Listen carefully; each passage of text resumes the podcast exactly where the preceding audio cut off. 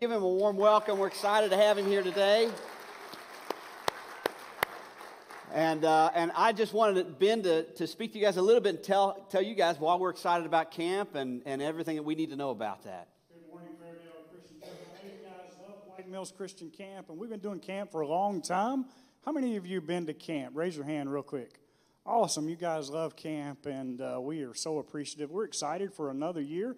Uh, back in the table, we've got camp brochures and registrations, and we would love to get you signed up, get your kids signed up today. We've got programs from four years old through high school. If the first person that comes to me today and tells me when camp actually started, I'll give them a hoodie that says, I love White Mills Christian Camp. So we want to They're going to get their phones guys. out and start Googling, right? That's okay.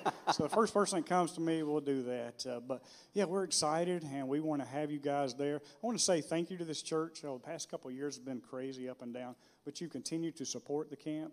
We so appreciate your support, but uh, you know your your financial support, of course, but your prayers. But you've sent your people. Uh, Kathy Osmus is one of our board members. She comes every month to the camp, and we so appreciate that. So appreciate Mary uh, being a dean and uh, just your people coming to be involved with those programs. But most importantly, uh, we want every child uh, that is uh, camp age to come to camp this summer. So a lot of people have been registering, getting excited to come back, and we think it's going to be an awesome, awesome year, and we look forward to seeing you. So come see us back in the uh, uh, area, and we've got the uh, registration. We'd love to see you guys this morning. Thank you. Awesome. Thank you, Ben. And, you know, we, we love we love White Mills, and so you know we're we're really committed to that. So as you if you register your child, you know elementary all the way up through high school, if you register through our church, we pay half of the the uh, the fees that it costs to go there. So we just want your kid or grandkid to go. It's a great experience, and, and they will not regret it. So I hope that you'll get signed up, and definitely you got questions at see Ben out there in the lobby. Now I just want to let you know a couple of things that we're really excited about coming up quickly. Just a few weeks from now is Easter Sunday, and uh, you know it's a great day. But one of the things that I you know we're celebrate the resurrection of Christ, obviously, but this is one of those very special days of the year where you, I'm sure, have people in your life, family and friends, that are not attending a church somewhere, this is a day that they you invite them, there's a high probability that they'll show up. And you never know how it might change their life. So I hope that you'll be praying and thinking about who you might want to invite to join you on Easter Sunday here uh, in just a, just a few weeks from now. And also, as we mentioned last week, and we're going to be signing up again today in the lobby, if you want to be part of the, uh, it's 48 hour prayer vigil, it's two days and uh, that's coming up in, in very soon on March 29th and 30th. And if you'd like to sign up to be a part of the prayer vigil for a time slot, there is, uh, you'll see one of the vertical TVs in the lobby and a big sign up board there. Just fill in a time slot. We'd love to have you be part of that. And if you're new to us and we haven't had the opportunity to meet yet, but you're kind of say, man, I'm ready to meet somebody and, you know, I, I just want to find out a little bit more. There's a special card in the back of the seat. We call it a belong card. It looks like that. We'd love if you'd fill that out and bring it to the next steps area. We've got a gift for you. We really just want to say hi. We're not going to sell your information. We're not going to call and ask about your car's extended warranty. We just want to say hello, and that's it. But uh, we're glad you're here. And I've been in this series for a few weeks. We're looking at the, the New Testament book of Mark and looking at the ministry of Christ. And we called it Revival is Here because the, the purpose behind it is a lot of us are waiting for God to do something in our lives. We're like, man, we need, we need revival. I hear people say, we need revival. We need revival. And, and, and my, my challenge to us is, man, God has already done the work and He's doing the work. Maybe you just don't feel it. Maybe you're not, not plugged in or connected to it, but it's time to take a step because God is not sitting there just waiting and, and not doing anything. He's, he's doing plenty. We just many times aren't a part of it. And so today we're going to land in Mark chapter 9 and chapter 10. There's just one of these interesting places as we go through the book. There's places we just land and we say, well, we're going to just have to pause there for a minute and understand what's happening. So I'm excited about what we're going to talk about today. Back in the uh, 15th century, so you go back a few hundred years, there was a, a clergyman from England that first coined the phrase that children should be seen and not heard. We don't, we don't say that much anymore, but uh, you've probably all heard that phrase. But that's where it came from. It was a preacher. I knew it just, just had to be a preacher. A preacher back in England. That sounds like an English person, too. Back in 15th century, children should be seen and not heard. Today we don't say it like that, but you know, those of you that are parents or you know, if you got kids running around, you know the feeling when you're trying to have an adult conversation with somebody and that little bundle of joy runs up to you and starts tugging on your sleeve and mom, mom, mom, mom, mom, mom, mommy, mommy, mommy, mommy. And you just you just stand there and you're like, it's okay. It's okay. And, and eventually though, there's something in your brain that just breaks and you just turn and say, What? I'm having a conversation. Go play. That's how we say it today. And like, then they start crying. I just want to show you this rock that I found. You know, whatever. You feel bad. It's like it's a dried dog turd. It's not actually a rock. But you're, you're like, I'm a bad parent. You got all those feelings. It is, it is challenging, but it's, it's fascinating to me that throughout the New Testament, there, there, there are quite a few interactions that Jesus has with kids. And that's what we see here in the book of Mark. We, we just a few weeks ago looked at Jesus calming the storm. Great story. And then on the heels of that is where he, he heals. We talked last week, he heals this, this demon possessed man. He's got these evil spirits inside of him and drives those out. And then right from there, he, he, there's this little girl that is, that is dying. By the time Jesus gets to her, she has died. And, and he walks in the house. The house is filled with people. And Jesus kicks everybody out of the house. He tells everybody, oh, okay, give us some space here, except for her parents and three of his disciples. And he just gently reaches over and grabs her by the hand and, and, and, and brings her back to life. It's just this tender moment. And I, and I love that, that he doesn't, he doesn't make a spectacle of her. It's not like, hey, everybody crowd around, look what I'm getting ready to do. It's just, he just, he just heals her. And then from there, he heals a little boy that was demon possessed and was suffering and then afterwards, in Mark 9, it says that after these things happened, that Jesus and the disciples left the region. And they were traveling, and it said that they were traveling in secret because he didn't want anyone to know where they were because he wanted to be able to teach his disciples a little. He wanted some adult time, you know, he wanted to have some grown up conversations with his guys. And this is what happens. It says that in verse 33 of Mark 9 that when they arrived at Capernaum and they settled in a house. So they just they've been traveling a lot. They got to be exhausted. They just settled down. Jesus asked his disciples, "What were you guys discussing out on the road when we were walking?" But they they didn't answer because they were guys being dudes. They were arguing about which one of them was the greatest. that sounds like a guy conversation. But he, he sat down and he, he called the 12 disciples over to him and he said, Whoever wants to be first must take last place and be the servant of everyone else. Now, before I, need, before I read the next part to you, because there's a verse, uh, let's go back to, yeah, before I read the next verse, uh, let me ask you a question. Do you ever, I know, I know the answer is yes to this, so it's rhetorical, but you know those times in your life when you just want to know what does Jesus want me to do? You know, what does he want me to do? And how do I know if he's happy with me or, you know, what I'm doing. And I think that's a big part of why we're all here. Hopefully. Hopefully, we didn't just come to church to make some person happy. But hopefully, we came to church today because we want to know what, what does God want me to do? And I, I want to pray and I, I want to worship a little bit. And I just, I just want to be closer to the Lord and, and, and ask Him to guide me this week. What does Jesus want us to do? A few places in Scripture where it's not a secret. He tells us exactly, here's what I want you to do. And here's one of those places in verse 36. It says that Jesus then put a little child among them. And taking the child in his arms, he said, Anyone who welcomes a little child like this on my behalf welcomes me. That's a big statement. He says, And anyone who welcomes me welcomes not only me, but also my Father who sent me. That doesn't sound like children should be seen and not heard. It sounds a little bit different. I really believe that raising kids is one of the most important things that any of us will ever do.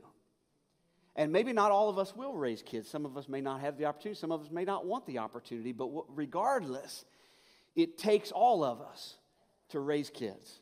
And that's really the role of the church is to come in and, and not, not say, hey, you need to be doing it like this. Not that, but to come along and to support parents and to be a resource and to, to love and to help a child to grow and to teach them the ways of the Lord. And, and you have to notice Jesus' reaction towards the presence of children. He says, if you welcome them like this, he scooped this kid up, scooped this kid up in his arms, and, and, and hugged him and held him. He said, when you welcome a child like that, you're welcoming me. This is what I know about kids. So I've got three. They are noisy and they are messy. I mean, they're just like little tornadoes that live in my house, and they just they bounce around. I mean, they're they're, it's, it's, they're like little drunk people. They really are. I mean, they just they break stuff, and they don't realize how loud they're being, and they're really kind of annoying, and they're just oblivious to the fact that they're being very annoying right now. This is what they are like. But Jesus says, when you welcome them like this, he scooped his kid. When you do this, it's like you did it just for me.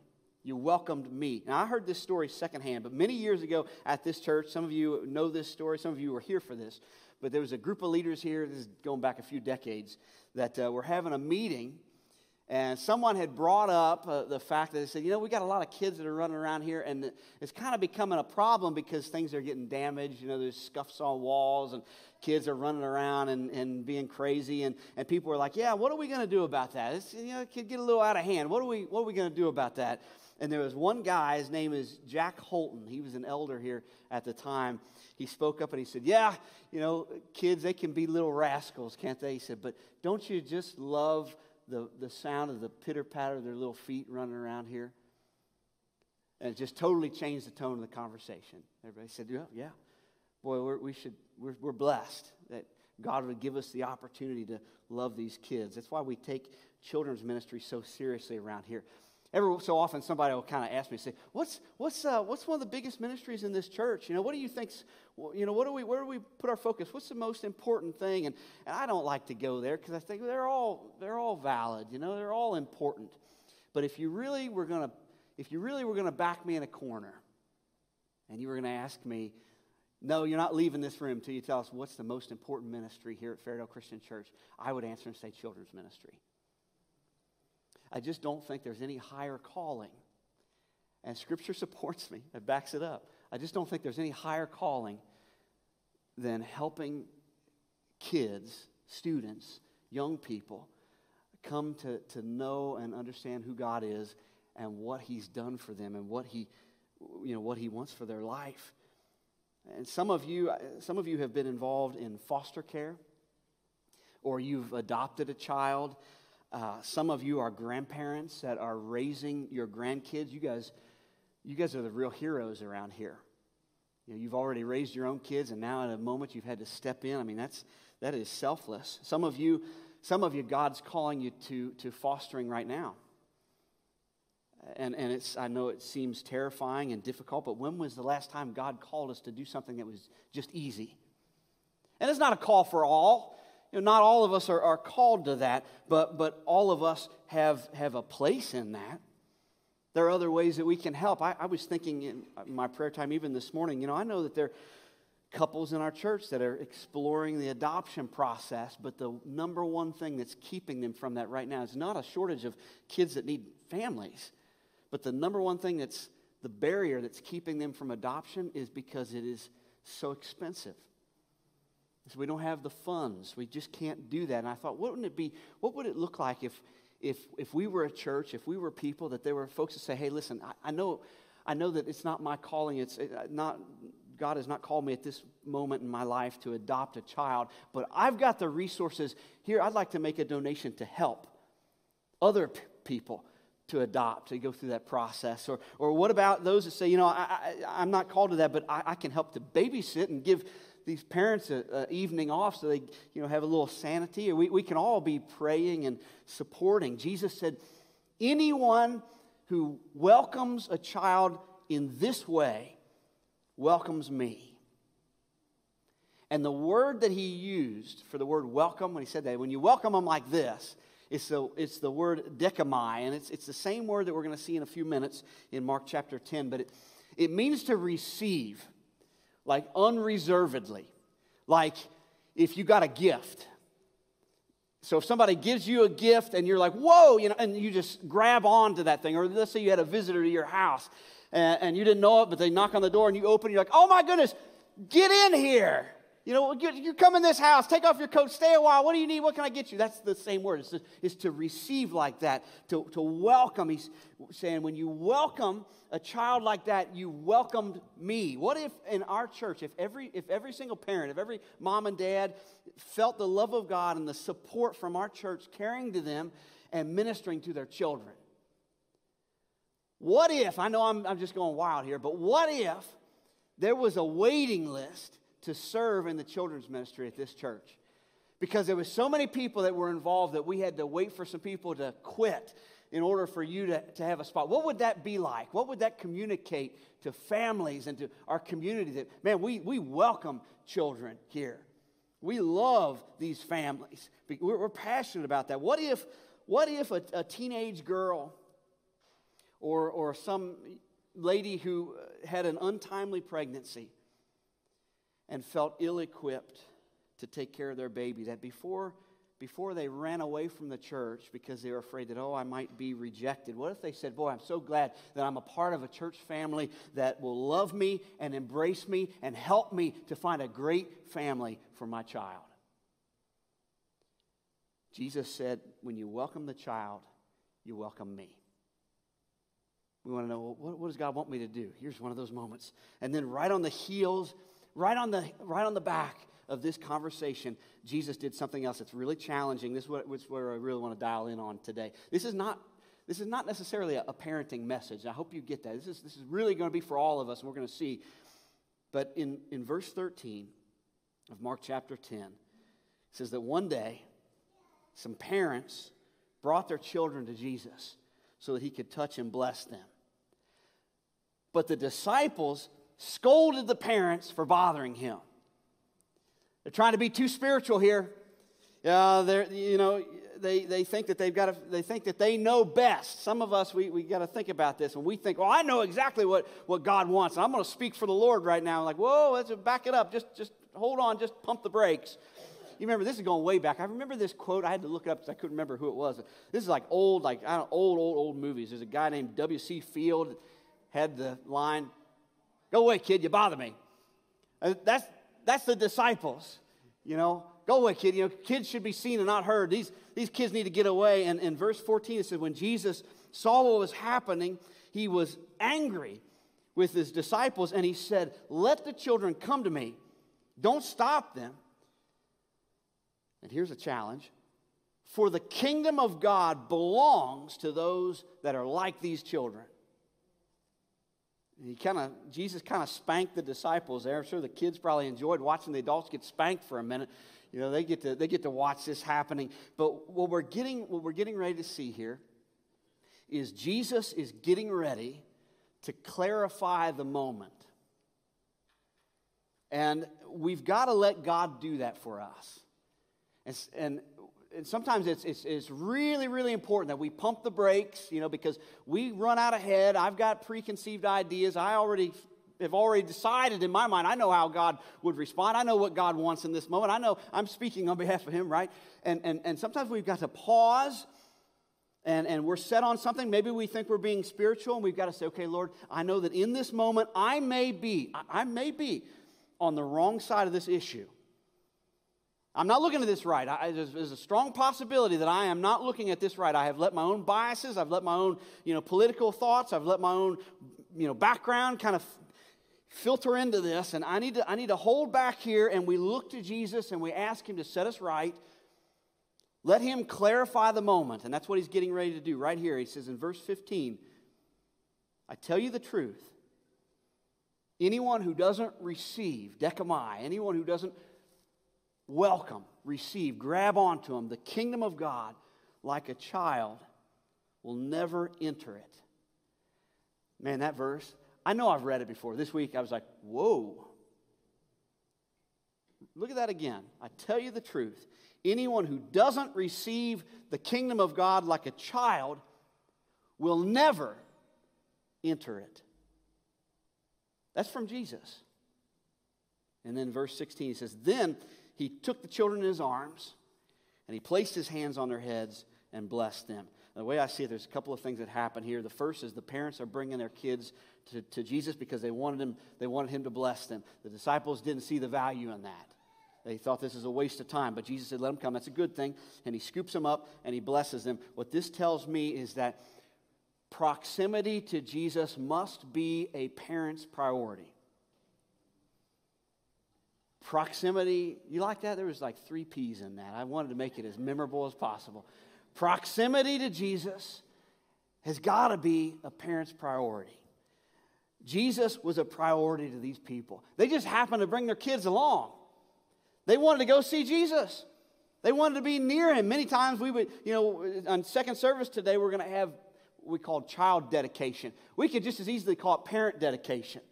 Because really, that's what it is. Is parents are bringing their kids along. They say, we, are asking Jesus to do the blessing. We're not doing anything super or magical. There's no special things. We're just coming before God, and we're bringing our kids, and we're bringing our grandkids, and sometimes we bring them kicking and screaming, and they may not want to come to church. I, you know, I, I get it. I, have been there. It was me at one, at one time. But we bring them anyway, and we're doing that because we're asking God to move in their life because we, we know that there's value in this. It's, it's not wasted. Godly parents make proximity to Jesus a priority, not an afterthought. We want to be close. If you just drop your kids off, expect them to drop off eventually because they'll see it as optional. But when a kid sees mom and dad who love each other and they love them and they love the Lord and they're making their relationship with God a real priority, not just Sunday morning surfacey, but what they see at home, what we don't see. When you all go home and the doors are closed, they see that. They see what's happening. They see the words that are spoken and the actions. When they, when they see a real love and a pursuit of Christ, it builds a solid foundation. How often do we take the time to pray with our kids or to pray for our kids, even when they don't know that we're praying for them? How often do we ask God to help us be the best parents and grandparents and aunts and uncles and whatever that we can possibly be? And that God will help us to, to have wisdom as we, as we discipline our children and help them to, to grow to be responsible and, and, and not immature, you know. But we want them, our biggest job is to make sure these kids grow into healthy, mature, God loving, Jesus following adults. You know, I, I, you know me, I'm going to just call things as I see them. Uh, and I, I, think, this is my opinion, uh, but I think that a lot of parenting right now is being left to the schools. Uh, and my wife is a teacher. I see that. My mother was a teacher for decades. Uh, so that's just been my perspective. I think a lot of parents have take the, hey, I'm sending my kid off for seven, eight hours. It's your problem.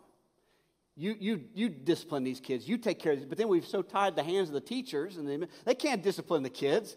They, they, they can't do much of anything. And so we as a society wonder why are there so many problems in our school system? And newsflash, it's not the teacher's fault. It's not the principal's fault. And it's not even the school system's fault, I don't believe. But, but it's because our culture devalues strong parenting. We just haven't prioritized it. We just want to. We just want somebody else to deal with it, and we have become unwilling to recognize the fact and address it. We're just not turning immature boys into healthy men and immature girls into healthy women, and then we're we're adding. We've got all these issues anyway, and, and kids are so, you know, they're they're like they're like clay. You, you, mold them, you know, they're, they're, they're easily molded and shaped. And when you, when you introduce things in life, I mean, some kids go through trauma. I mean, there's, there's problems that they're, they're not uh, uh, equipped to deal with. They don't know what to do. And then we've, not to mention, we've got media and culture that is constantly bombarding them with a message that says, well, you're probably unhappy, so maybe you should try this. And we got gender confusion, sexual identity confusion, and we, and we add all that stuff, and, and, these kids don't know who they are, and they don't know what to do, and, and we don't have any strong parents at home that are following Christ. And it's just, it's a, it's a recipe for just a mess. We got to stop confusing the kids. got to love the kids. And we say, man, these kids need Jesus. Yes, they do. But first, they need parents that love Jesus, that are committed to bringing their children to Jesus. That's what he said. Bring them, Jesus said, bring them to me. Let them come to me. I, I want the kids. It's, I, I've often said, you know, sometimes I wish I just knew what God wants me to do. If I'm at a crossroads, you know, man, I wish God would send me a text or an email or a fax. I'll take a smoke signal, whatever. Just let me know. This is what I want you to do, Brandon. But you know, there's a lot he's already told me in his word. And one of those things coming straight from the mouth of our Savior, he said, Bring the children to me. How do we do that? I think it starts with praying for them, and then praying with them, and then teaching them and making sure that they're involved in a church where they can make friends and have fun and, and grow their faith. I look back on my life, some of the best friendships I ever had were kids I went to church with because I was in youth group. And guess what? I didn't go to youth group because I wanted to go to youth group. My parents made me. They didn't give me a choice. And, and, and some of the kids, I literally, I mean, going from the church nursery, we were in the we were having our diapers changed by the same old lady in the nursery all the way through elementary middle high school i literally grew up with these people they were like family it was a church. It was, it was who we were. And if you want to be a strong parent, you got to bring them to church. You, can't, you, don't give them a, you don't give them a choice. I know that sounds old school, but I, I'm telling you, if I had had the choice when I was a kid, I wouldn't be here today. You just can't. You just can't. Kids, uh, they're like clay. They've got to be molded. They need parents, strong parenting to say this is what's important. We're building a foundation. As I as I look at my three kids, I, I want so many good things for them. I want so many good things for them. But I recognize my number one goal is I want them to know Jesus and I want them to have a real relationship. And I, it's not about optics, it's not about how it looks. I know I'm the preacher, and there's all jokes about preachers' kids and how wild they be they can be. And I think I don't know for sure, but I think that's because the preacher maybe puts too many expectations on his kids, and, and maybe it's not you know real really deep. And my goal is that my kids know Jesus, really know him, and they know dad loves them. If you want to be a strong parent, that's, that's what it's all about praying with them, teaching them. I can remember every one of my kids when they were babies, I remember changing their diapers. And if you've ever done this with any kid ever, you know, especially the little boys, you take that diaper off. Uh, you better be awake because it's like a little fire hose. And I, I, I you know, they would just smile and giggle at me and send me a nice stream of urine all over. And, and, uh, and I heard another pastor say one time, you know, the baby will do that to you now. The, baby will, will, will pee all over you. And if you don't raise them right, when they get older, they will pee all over you and everybody else.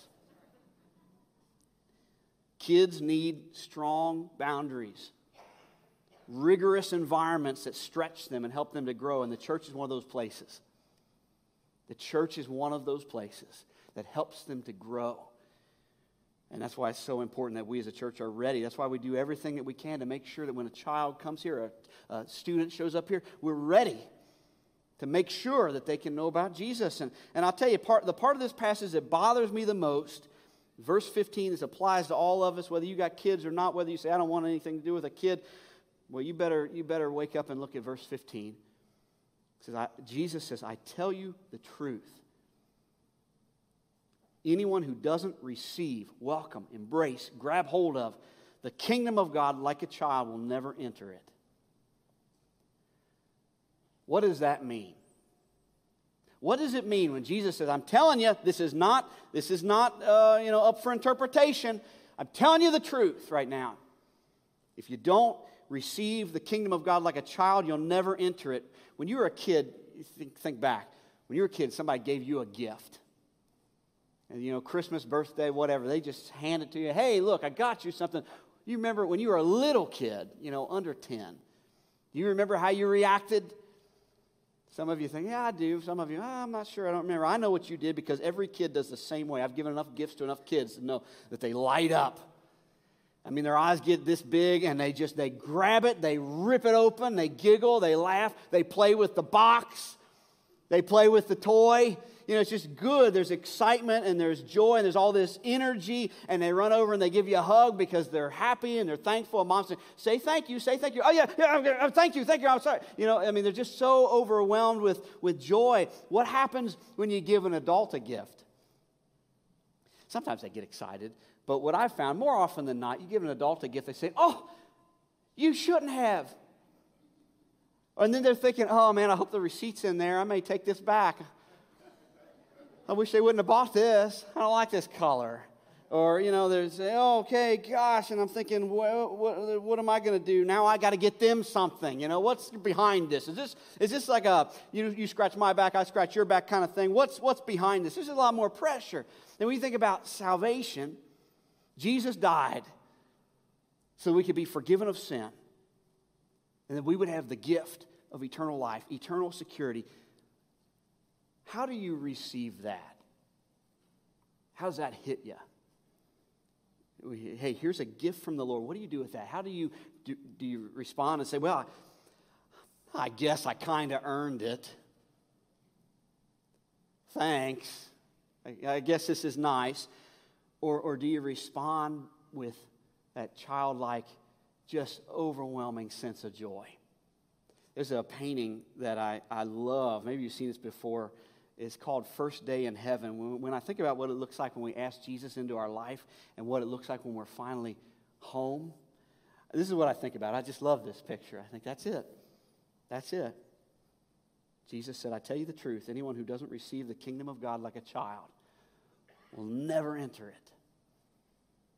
Is the news of Jesus Christ something that lights us up, or does it just seem kind of dull? Another thing I know about kids they grow up to look like their parents. And if they don't, and they look like them physically, but they definitely look like them in every other way, you know, with our actions and the way we live. And I mean, I can't not believe some of the mannerisms to this day that I have. I'm like, I, I hear like I'm saying this, but I hear my mother. Like, why is this coming out of my mouth right now? But you just you just do. And it's one thing to have a childlike faith, but that faith shouldn't be childish. And once we've accepted Jesus, we're expected to grow. We don't just become a follower of Christ and then stay infants. We, we grow, we mature. And as we grow, we're looking more and more like him. 2 Corinthians 3.18 says, So all of us who've had that veil removed, we can see and reflect the glory of the Lord. And the Lord, who is the Spirit, makes us more and more like Him as we're changed into His glorious image. We're becoming more like Jesus. We're growing. We're, we're taking on the personality of Christ. And if we're not, then the growth is stunted. Something's wrong. Is your faith, is your faith growing up enough to deal with adult life? Is it growing or are we just stuck? Because here's the reality. If I can just be blunt with you, the reality is every one of us, when we were born from the time we were infants, we were born with this, you call it a sinful nature if you want to call it. It is, I, it is the propensity towards sin. So if you if God says, "Hey, do this," everything within me says, "Ah, oh, but I really want to do that." You know, and Jesus says, "Don't do this." I'm like, "But it looks so shiny. I want to go after it." You know, I think that would make me happy. I think I know better. I, I want to try it, and we, we've all we, are all there. That's what, how we were born. It's just this from the from the brokenness of our world is that sin nature it separates us from God, and it's not not that we've been good, but because God has been so good and he became one of us in the person of Jesus. And then he, he lived without sin so that he could be a perfect sacrifice. When he gave his life, we're going to remember in just a couple of weeks. We remember when Jesus went to the cross and he gave his life, he died, and on the third day he rose again so that anyone who calls on him, and that includes you, anyone who calls on the name of the Lord, no matter what you've done, no matter how dark your world seems right now, no matter how lonely you feel or how isolated or how numb, Think about all the things, that, all the barriers keeping us from drawing close to Christ. Just insert, you know, fill in the blank, all whatever it is, whatever how bad you've been, when you call on the name of the Lord, your sins are forgiven. The chains, the shackles, they fall off. You are washed whiter than snow. You're made brand new. Let me tell you what happens in that moment is you're adopted into God's family. You, you become a child of God. And that's what the scripture reminds us of over and over and over again. You know, you're not your own. You're bought at a price. That we have a good God, a good Father. And that's a, a big problem for many of us. Is maybe if we look at our relationship with our earthly fathers, you know, no, there is no perfect dad out there. We've all got flaws. And it's just so easy for us to look at God through that lens. So I know God is good, but ugh, is He going to be angry at me? If I come back, if I come home now, is He going to accept me? Is He going to lecture me? What's He going to do? God is our good and perfect Heavenly Father that says, Come home. You're my child. You're forgiven. You're made new, restored. So if you haven't if you haven't experienced that, it's time to stop wandering all alone. It's time to stop running and turn to God, and you'll find a Father that is ready to embrace you. As Jesus says, you know, bring the, the child to me. He scoops them up. Anyone who welcomes a child like this has welcomed him. So we've all got a part to play in this. I would love if we could sing this song one last time before we're dismissed. That they'll come to the altar. Because I think it's just something real meaningful about knowing that I can, I can bring things to God and leave them there. And, and that's what this song means to me. As I think about just baggage and I think about past hurts, I just want to bring that right to the feet of Christ. I just want to leave it there. So let, us stand together. Let me, let me pray and we'll sing.